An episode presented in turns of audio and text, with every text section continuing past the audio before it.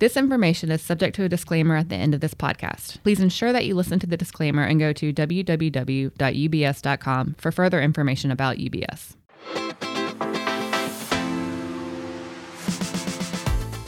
Hello, I'm Michael Briest, Head of European Technology Research at UBS. We recently published a Q series looking at how generative AI may affect different sectors. Sector teams drew their own conclusions on the impact and which companies would be more or less favourably exposed to the trend. In all, the sector analysts identified over 180 stocks globally that were positively or negatively exposed to the trend.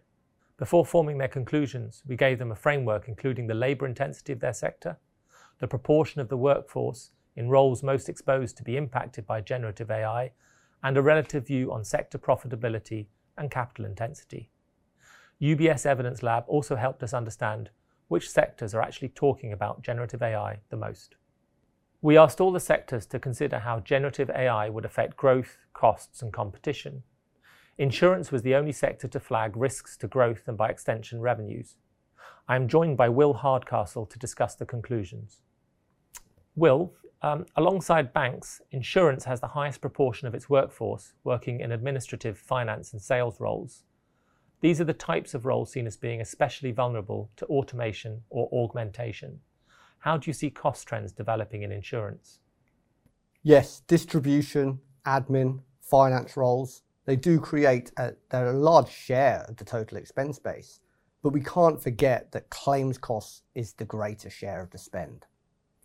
The greatest opportunity for the sector does come from costs here. There's reduced broker fees, there's fewer employees needed from a call center perspective. There's more focused marketing. There's fewer administrative and HR roles. But there's also better fraud detection on claims. And finally, less human error from claims. Perhaps that's an area where there's most uncertainty. I can see the employee cost saves on all cost centers, more focused marketing, fewer admin roles happening, that's in its infancy stage already. Some of that is occurring. The better fraud detection on claims. That's also certainly an area that is being investigated and in some areas being implemented. But the pricing for claims is likely to be much further down the line in my view, as will the broker fees. So the main structural changes, some of those largest saves, are some way down the line. That being said, the direction of travel is certainly to a lower total spend. What are you seeing companies in your sector already doing with generative AI or talking about as future possibilities? Yeah, at, at this stage, the conversations have been much more focused on the admin cost save benefit. An example I'll give is that in a recent meeting with an insurance CEO, the example that he gave was the administrative cost save benefit that can be done from automated board meeting minutes. That, in my mind, is clearly a cost save, it's clearly progress, but it's small in the grand context of the opportunity. When the conversations shift to claims, there's different schools of thought. Artificial intelligence can help insurers assess risk, detect fraud, and reduce human error in the application process. One other area that companies discuss is the ability to increase retention. Whilst this is all often about technology benefits as opposed to specific generative AI, they do believe that offering of a higher holistic approach will enable that customer to have a higher retention for the insurance company. Overall, the insurance sector feels like we're only dipping the toe into the opportunity here at present. This sector's generally been slow to adopt new technologies. That what that does mean is there's an opportunity here for early movers to get a leap on the competitors. That can be from a perspective of having a greater cost save without the competition driving down the price. That is a short to medium term pro- profitability opportunity for those early adopters if it's done in an effective manner. Will, what revenue risks do you see in insurance? Yeah, I think it's really important to differentiate between earnings growth and revenue growth. Here, where the risk lies, is on the revenue growth side. The logic of that is that much of this sector is competitive. When we consider insurance underwriting models, there's certain lines of business that have very high price elasticity.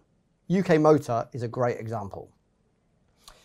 When we start to consider the material cost saves, it's highly likely in our view that much of these will end up ultimately being passed through to the customer. That's in order not to sacrifice volume.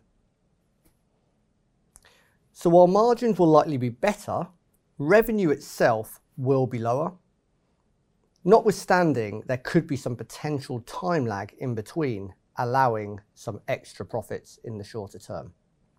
There's also uncertainty on the insurance broker model. A large part of the broker model is that the revenue is generated by providing data around the individual risk, and that could be more automated and perhaps enhanced through generative AI. The second part of how they often generate revenues is providing market or industry data.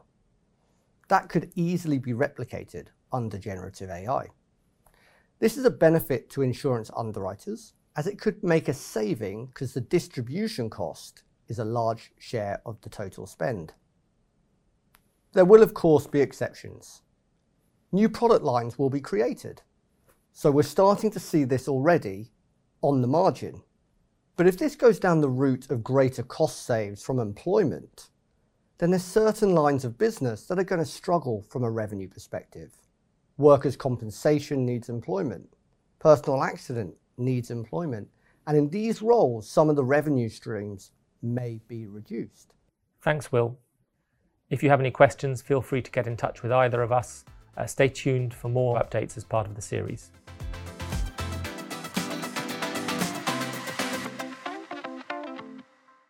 This content has been prepared by UBS AG, its subsidiaries, and or affiliates and is purely informational in nature. It is not investment research and does not contain an investment recommendation nor investment or professional advice. It is not an offer or solicitation to engage in any investment activity, and you should seek your own financial, tax, and legal advice before engaging in any such activity. UBS has no responsibility to you in relation to this content and has no regard to your personal circumstances or investment objectives, and receiving it does not imply any form of client relationship with UBS for any legal, regulatory, regulatory, or tax purpose. This content is not intended for distribution into any jurisdiction where to do so would be contrary to law or regulation. UBS does not accept any liability over the content of such material or reliance upon any information contained herein. The views and opinions expressed by any guest speaker or third party are not those of UBS. Accordingly, UBS does not accept any liability over any such views and opinions expressed by such persons. This content is the valuable intellectual property of UBS, and UBS specifically prohibits the redistribution of it in whole or in part without its prior written permission. Copyright UBS 2023. The key symbol and UBS are among the registered and unregistered trademarks of UBS. All rights reserved.